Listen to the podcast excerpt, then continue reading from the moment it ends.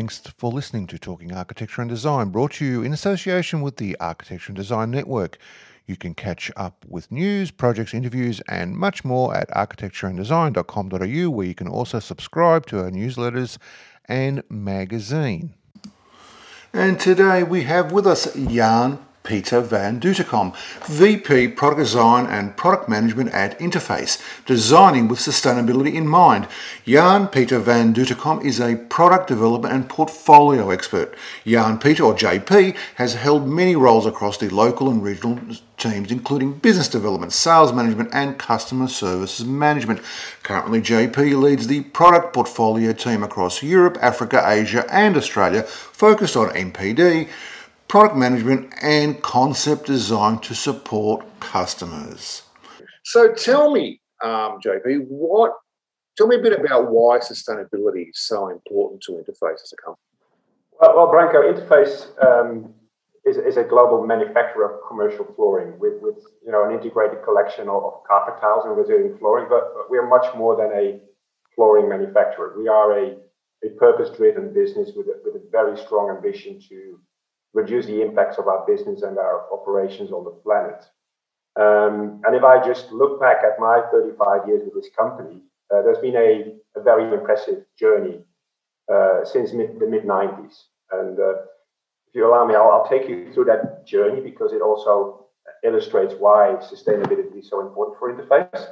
Um, in, in 1994, it was Ray Anderson, our founder, who actually began, began this journey. Uh, and the journey was to transform our business to have zero negative impact on the planet by the year 2020. Um, we, we named this mission uh, Mission Zero later later that, uh, that, that, that, that, decade. And, and the goal was to achieve this mission by setting very aggressive sustainability targets um, uh, that changed um, the perspective on, on business and sustainability. Actually, Ray listened to his customers. You know, had a spear in the chest moment when some customers asked him, "What are you doing about the environment? What are you doing about sustainability?" And he didn't have the answer at that time. Okay. So I actually was able to follow that that journey because I was with the company at that time. And until that moment, we didn't care about sustainability. But we, since 1994, really significantly decreased our impact on the environment um, with, with focusing on our factories, on our products and on our supply chain. Those three elements are crucial when, when you talk about sustainability.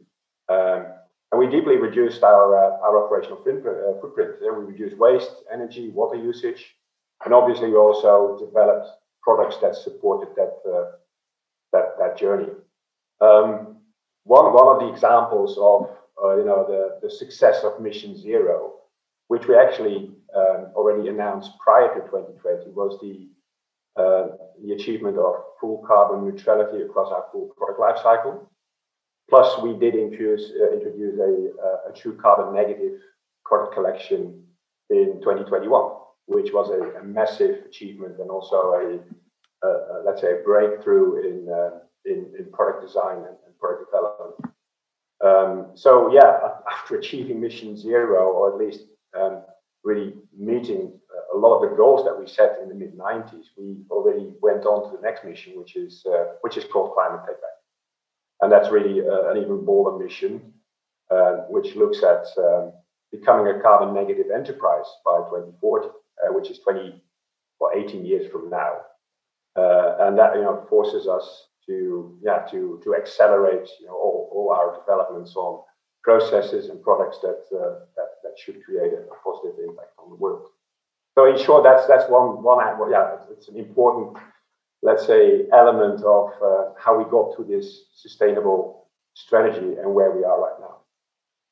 You know, JP, that's really interesting. You know, customers now, as you know, are demanding um, sustainability, and, and so they should be.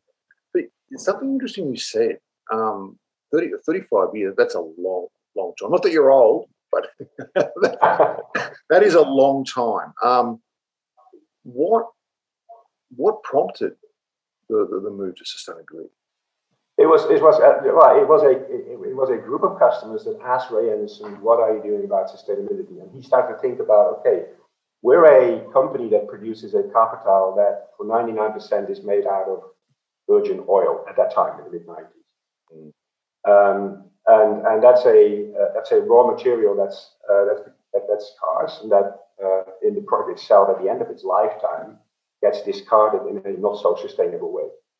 So he actually triggered his his employees, including myself. At that time, I wasn't in product development; I was in sales.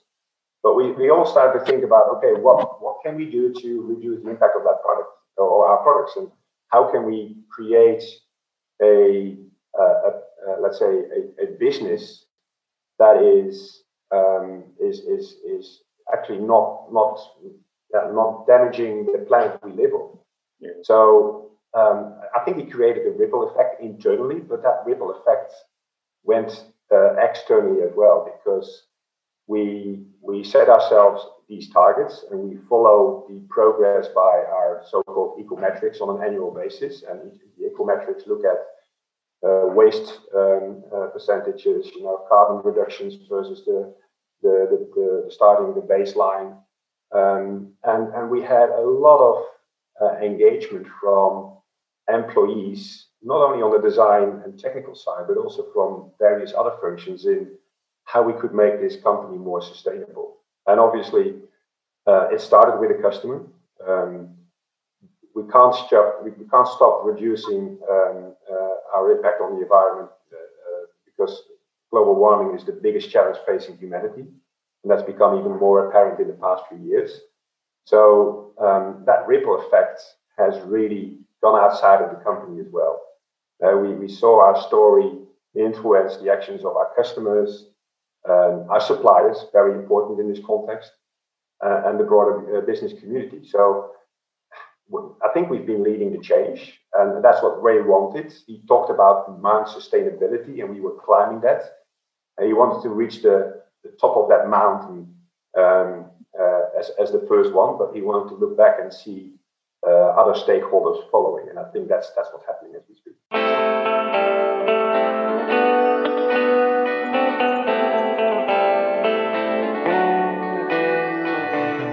Thanks for listening to Talking Architecture and Design, brought to you in association with the Architecture and Design Network. You can catch up with news, projects, interviews, and much more at architectureanddesign.com.au, where you can also subscribe to our newsletters and magazine. And now back to our podcast. How does, I mean, all this really starts with design, doesn't it? So, how does interface approach product design sustainable thinking and, and why is this so important yeah i think for us design is much more than the pretty picture branko or, or what a product looks like like like the pattern or the colors it's it's really how it is constructed but also uh, what it does for the user or in a bigger context for the planet so we've started to use life cycle analysis as a management tool and we've started to use carbon as the, the magic metric to understand uh, product uh, footprint uh, because carbon carbon runs through every aspect of sustainability. You know, it, it, there's excess carbon in the atmosphere. It's a great threat to human life, um, and it's imperative that we reduce our carbon uh, our carbon footprint. So when you look at the life cycle of a carpet tile, and we've done this life cycle analysis, then we know that close to 70% of the product's impact is caused by the raw materials and the manufacturing stage, which is the part that we can control ourselves. So that's what we started first with, uh, using a couple of principles for design, um, which we see as different slopes to climb that mount sustainability.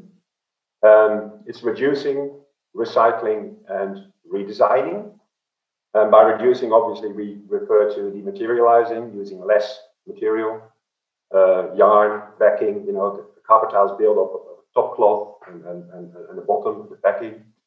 Then use more recycled content uh, in all layers of the product uh, or completely redesign a product. And that can be done by, you know, uh, developing new technologies to create a product or find alternative raw materials like bio content, yarn, bio backing. Um, and that's really the, the bio part has really helped us to get to carbon negative. Uh, because last year, as we introduced our carbon negative product, um, uh, it was the backing that helped us to get to carbon negativity uh, with an increased amount of um, um, biomaterials that actually sequestered carbon, we were able to get to carbon negativity, which is which is really uh, amazing, and I'm, I'm extremely proud of uh, you know, being part of the company that we've uh, been able to do that.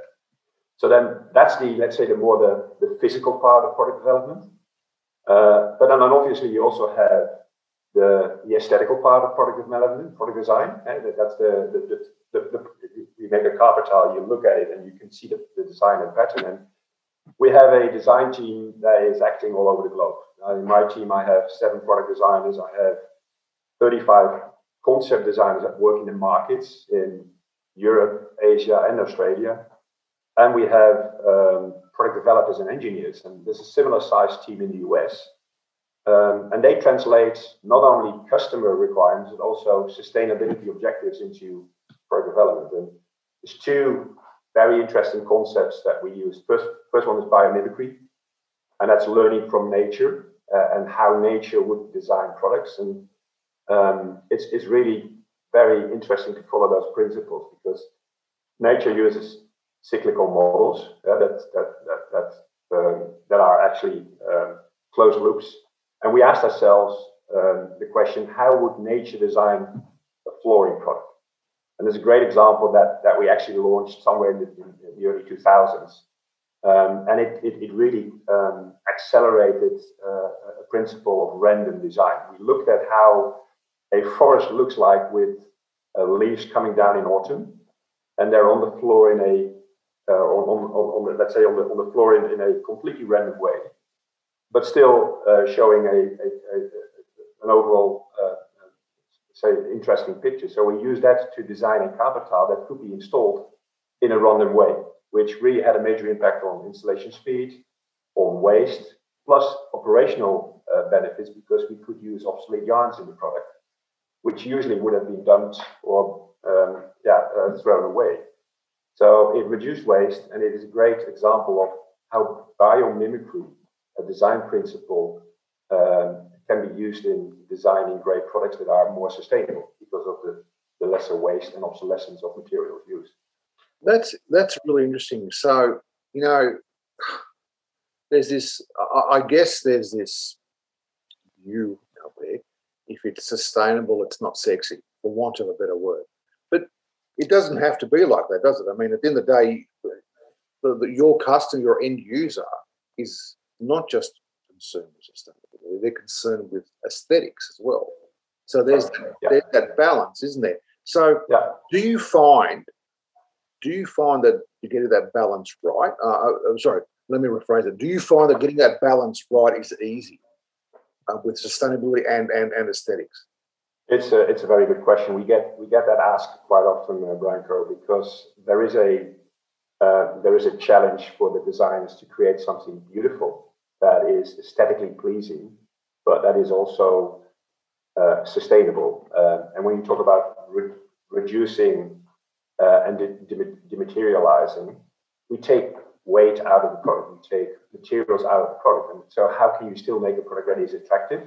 Mm. And I think the, the the, the, the challenge is, is overcome by our designers because they they have learned how to use the technology with those new materials and still create um, uh, pleasant designs in a, in a more minim- minimalistic way. So it doesn't all have to be bold and colorful. Sometimes a minimalistic design can be beautiful and more beautiful than a bold and colorful design.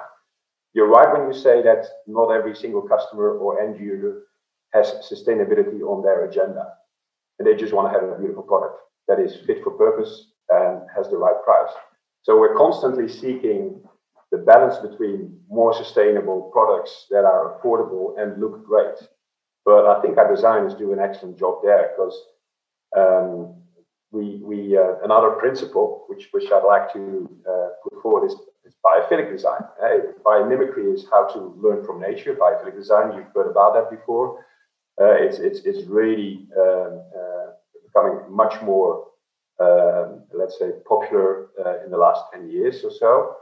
Um, it's begun, it's gone beyond a trend, it's now become a movement. Um, there's a, a lot of hard evidence of, of, how being connected to nature in an interior uh, improves our well-being. So our designers have taken that concept and created products with natural elements, um, um, biophilic product ranges that really uh, bring the natural world into the interior by mimicking the way nature would creep uh, across the floor. Uh, we've, we've, designed pathways and connecting areas with carpet tiles. You know, and, and, of course, the modular concept of a carpet tile is perfect because you have this building block on the floor. Uh, so they've used design and color, but also uh, more natural and organic patterns that mimic uh, cobblestones, uh, pavements, but also sometimes outdoor street patterns inside. one of our collections is called Mylon Streets, and it's actually taking the inspiration from streets in New York and London, uh, a truly global collection, uh, and brought that into the interior. And that's more sustainable products because we used a high amount of recycled product, uh, yarn, and, and, and uh, bio content in these collections. And it creates this, let's say, different level of biophilia within the workspace. Um, and, that, and that's what customers like. So it is indeed a challenge to find a balance between commercial and aesthetical attractiveness and sustainable product um, uh, principles.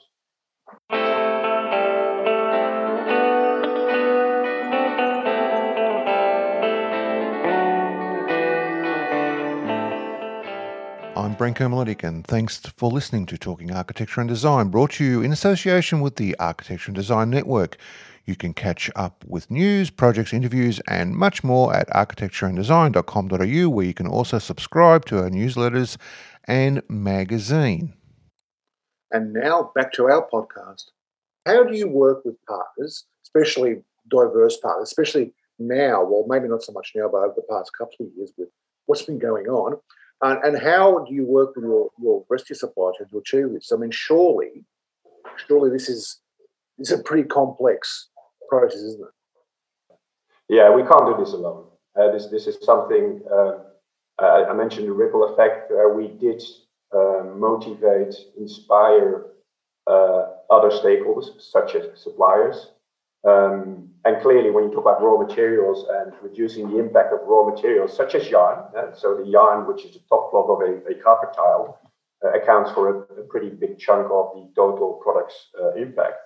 Uh, yarn suppliers are crucial. So we work with uh, our key yarn suppliers. One, one, one example is, and I, will mention the name Aquafil, an Italian yarn supplier, who in the 90s was a, let's say, a low cost yarn supplier to us that didn't care about sustainability. They were probably um, inspired, well, they, I'm sure they were inspired by Interface and they invested in technology to create a 100% recycled yarn. And again, they use the life cycle analysis also to, to reduce the impact of their yarn. Um, so we've worked with them. Uh, and of course, they supply our uh, competitors as well, but we've worked with them to develop this yarn. And currently, probably half of our portfolio is um, um, is created and, and, developed with, with their yarn. Um, same applies to other um, uh, suppliers. Um, we, we, we bring guest speakers to talk to them. Um, and of course, the competition is now following. Our major, our main competitors now are also really accelerating more sustainable product developments and reducing the impact. Um, in terms of procurement, uh, we, we, we tell our yarn suppliers that whoever gives us the lowest impact uh, uh, content or the highest recycled content, um, they will get the majority of our business. So, yes, this is something you cannot do alone. Uh, and, and, clearly, it does need external suppliers to, to work with, uh, with uh, work with us. And, and when we talk about that carbon negative product, um, where the backing has helped us to get to carbon negativity, we've again worked with a couple of suppliers that brought us that concentrated carbon uh, piece in the backing that helped us to get to carbon negativity. So clearly, uh, we need partners and, and suppliers to uh, yeah, to progress on our on our journey just out of interest, we're talking. What we're mainly talking about here, though, is, is embodied carbon. Is it non-operational carbon? Correct. Yeah. Yeah. Um, yeah. And on that point, so you guys had a bit of a milestone last year, didn't you? You, you Interface launched their first ever carbon negative product. Um, can you tell me more about that? That that's really fascinating. It is. It is. It's, it's actually uh, it, it's it's one of those milestones also in my career. Of, of course, this was a, a, joint effort from many different disciplines. It also was a true global exercise. Um, we did in 2021 launched uh, two collections uh, constructed almost exclusively from recycled uh, nylon and various biomaterials. Uh, and they store more embodied carbon than is emitted by, by the products uh, during their production. Um, and, and it was possible by, by a combination of shifting to backing materials that are bio-based, as I said, and recycled materials that store carbon. Uh, we've also introduced a new manufacturing process and, and some new technologies that dematerialized, uh, dematerialized um, uh, the, uh, the overall product weight uh, and obviously, we used renewable energy and more efficient processes in our in our factories. As you said, you know they are carbon negative from cradle to gate, meaning that their life cycle after they leave the factory is not considered. Um, obviously, uh, the car, the cradle to gate, the embodied carbon element is the part that we can really influence, um, and we definitely reduced that part of the footprint by 74% since you know the, the, the baseline uh, was calculated in the mid 90s. But we still have to, although we don't want to, we still have to offset the remainder. But it is a stepping stone to achieving uh, our new goal, and to be carbon negative by 2040. Um, it's it's been a long journey to get where we are today. Um, clearly, it's taken strong leadership and a big vision to drive that change. But um, I think I think we we we uh, this bold new mission of climate take back is one where we'll succeed again. And in 25 years, uh, or actually 18 years, I'll probably not be with the company anymore. I, am sure I'll be retired. I hope can still uh, experience that, but I'm I'm sure we can can get to that because uh, we'll continue to reduce the impact of our products. Never say never, JP. I was going to say, I was going to say that um, that's interesting. So you're not even talking carbon zero, are you? You're talking carbon negative. So you're actually going one step beyond, aren't you? Where, where everyone has to be by 2050. Correct. Yeah. Yeah, I, I think this is around, um, you've probably heard that terminology before. We love carbon. It's not the enemy. It's everywhere, as we know. It comes in many shapes and forms, uh, but we don't see it as an enemy. Um, there's, there's no issue with it. It's just in the wrong place. So um, to help reducing emissions, there's an, uh, we, sh- we should see it as an opportunity and as a building block rather than a challenge or a problem.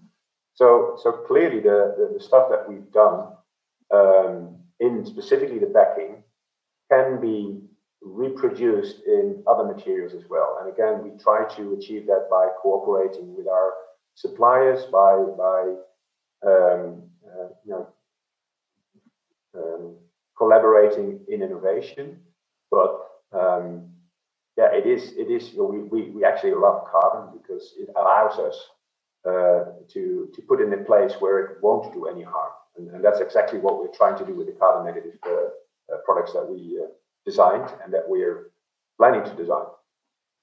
You have to love carbon, JP. There wouldn't be any life without it. Um, I was going to say. I was, I, I was going to say. So, was this process difficult? I mean, this. I mean, was this a, like a total upheaval of your your process, or was this something that was done in a more gradual way and that was easier? How, how did I mean, without going to the specifics, obviously, but how difficult was this to achieve? Well, it's trial and error, uh, Branko. Uh, we did, and, and, actually, trial and error is is really something you need because it also um, gives you insight of what's not working so yes, we've had a few errors in the past 10 years. Certainly during my uh, more recent career within product innovation and product development, we did develop uh, one or two products that really reduced carbon dramatically, but that didn't work in the end in terms of its performance or the looks. So it's not been a it, has been a hard journey, a really tough and long journey. Uh, and as I said, uh, it's taken strong leadership and, and perseverance to get to uh, to the to this. It also takes time and money in innovations, yeah. um, uh, because if you if you don't if you don't yeah if you're not willing to spend the resources, you'll never get there, and that's quite unique for a stock-based company like Interface. Um, but the fact that we're still doing well uh, in terms of results shows that sustainability pays off which is also important because it's you know a sustainable business is also a, business that, that still makes profits. Profit. So we thought big, um, and we wanted to design for life uh, uh, rather than just being a carpet manufacturer. But it's not been easy. It's taken uh, it's taken us 25 years to get to mission zero, but we've given ourselves 20 years to uh, to become a carbon negative enterprise. So that's really um, uh, that's a, that's a bold a bold mission. But since we've achieved mission zero, I'm confident that you know this company can also meet its next mission and, and objectives. What would you tell a similar company or similar size company, let's say, who wants to embark down now that you have this this knowledge? Yeah, what would you tell them? What, uh, what advice? One bit of advice that you'd give them who uh, of company embark down this? One advice is and, and, and it's relating to the ripple effect. Make sure you engage your whole organization. Don't, don't just have your innovation, technical science, and design people involved. Involve your whole, in, in, uh, all your functions, your, your, your, your full organization. Um, we've, we've trained people to become sustainability ambassadors. And those are people that work in the factory. Those are people that work in finance. So it's, it's, a, uh, it's part of the DNA of the company um, and it helps you to not only, only you know create and generate fantastic ideas that can be implemented, it also helps you to spread spread the word. You know, in that context, uh, um, it, it's about you know walk the talk and uh, inspire uh, uh other companies, uh, communities, uh, governments, etc. So that's one advice. The other advice is um, don't give up. Um, 25 years sounds like a hell of a long time, but uh, uh, this is an important topic. You know, this is much more than just producing a beautiful carpet. It's it's um, it's creating a better place for all of us. And uh, yeah, it sounds you know it sounds a bit idealistic, but you know we've proven it's possible. Okay, that was the past. So let's talk about the future. I mean, you've already mentioned that by 2040, you're looking at being a carbon negative company. But what else is on the horizon for for Interface? Well, that alone sounds bold, as I said, and, and pretty complex. And I think the focus will also be on um, how um, how to transition uh, not only our own products and processes into a full carbon negative uh, operation, but also how we can influence that operational carbon. Um, I think it's it's um, it, it, it's definitely um, uh, something that we need to start to influence uh, through uh, not only um, cooperation. I think if you look at carbon in the, in the built environment, it's always been a, a huge blind spot. Uh, but now it's something that, that architects and designers can readily address. So we want to work with with, with that that that industry, you know, architects, interior designers, design firms, and big companies on, on decarbonizing the built environment because it's not just it's not just carpet tile. There's there's many other products in the built environment that uh, that that should be tackled in this context. Uh, so we, we fund tools like the, the embodied carbon in, uh, uh in, the uh, construction calculator, the EC3 tool. Uh, we'd like to support policies, and, and we'd like to have an influence wherever we can. So, so if every every one of our salespeople talks to two people every day, we can have a big impact on on changing you know people's minds and, and, and, hearts. So I think our our next steps within the company are um, to become carbon negative is to um, to really be bold in our our product development and innovation uh, strategy to to further dematerialize and reduce impacts, uh, but by by uh, yeah still also um, um making sure that products are sold because in the end we need to have our factories running. Um, so that's the that's the challenge for the design and innovations teams to find this this, this balance between um, uh, between beauty um, and uh, an impact. You know, if you said you've been with Interface for for 35 years, um, if you um, look back on those on those years in terms of or everything you know, the sustainability with the new product development, and whatnot, what would be the one thing that you're most proud of? Well, well, the fact I'm still working for this company, I'm proud of because when I when, no when I joined this company, uh, Branko, I never thought I would work that long for the company. Uh, and I've not been on the same spot for 35 years. I've seen different angles of the company. I've been in sales, in business development, in customer service, but product is what I like most. That's why I'm back in product since 12 years. Um, I'm most proud of that, that great journey that we uh, made in the past, let's say 15 years. But when, when you look at the carbon impact of a carpet tile in the 90s, uh, and, and, and, you won't believe that, but the carbon impact of the carpet tile in the 90s was 19.9 kilograms CO2 per square meter. Wow. And a, a square meter of carpet tiles at that time weighed about four kilograms. So it's fivefold its own weight in carbon impact. If you look at that carbon negative, and that's operational carbon, if you look at the recent carbon negative product introductions worldwide, we get to a, a minus 0.3 kilogram carbon impact. That's a massive achievement. That's really something I would have never thought when I joined this company, but I've been able to contribute with my teams and with my, my own efforts, and that makes me hugely proud. Jan Peter van Dutekom, VP of Product Design and Product Manager at Interface, thank you very much for your time. You're welcome. And thanks for inviting me. Quite all right. You've been listening to Talking Architecture and Design. Until next time, goodbye. I'm Branko Miletic. Thanks for listening to Talking Architecture and Design, brought to you in association with the Architecture and Design Network. The A&D Network proudly presents the Sustainability Awards now in their 14th year. You can find more information at sustainablebuildingawards.com.au.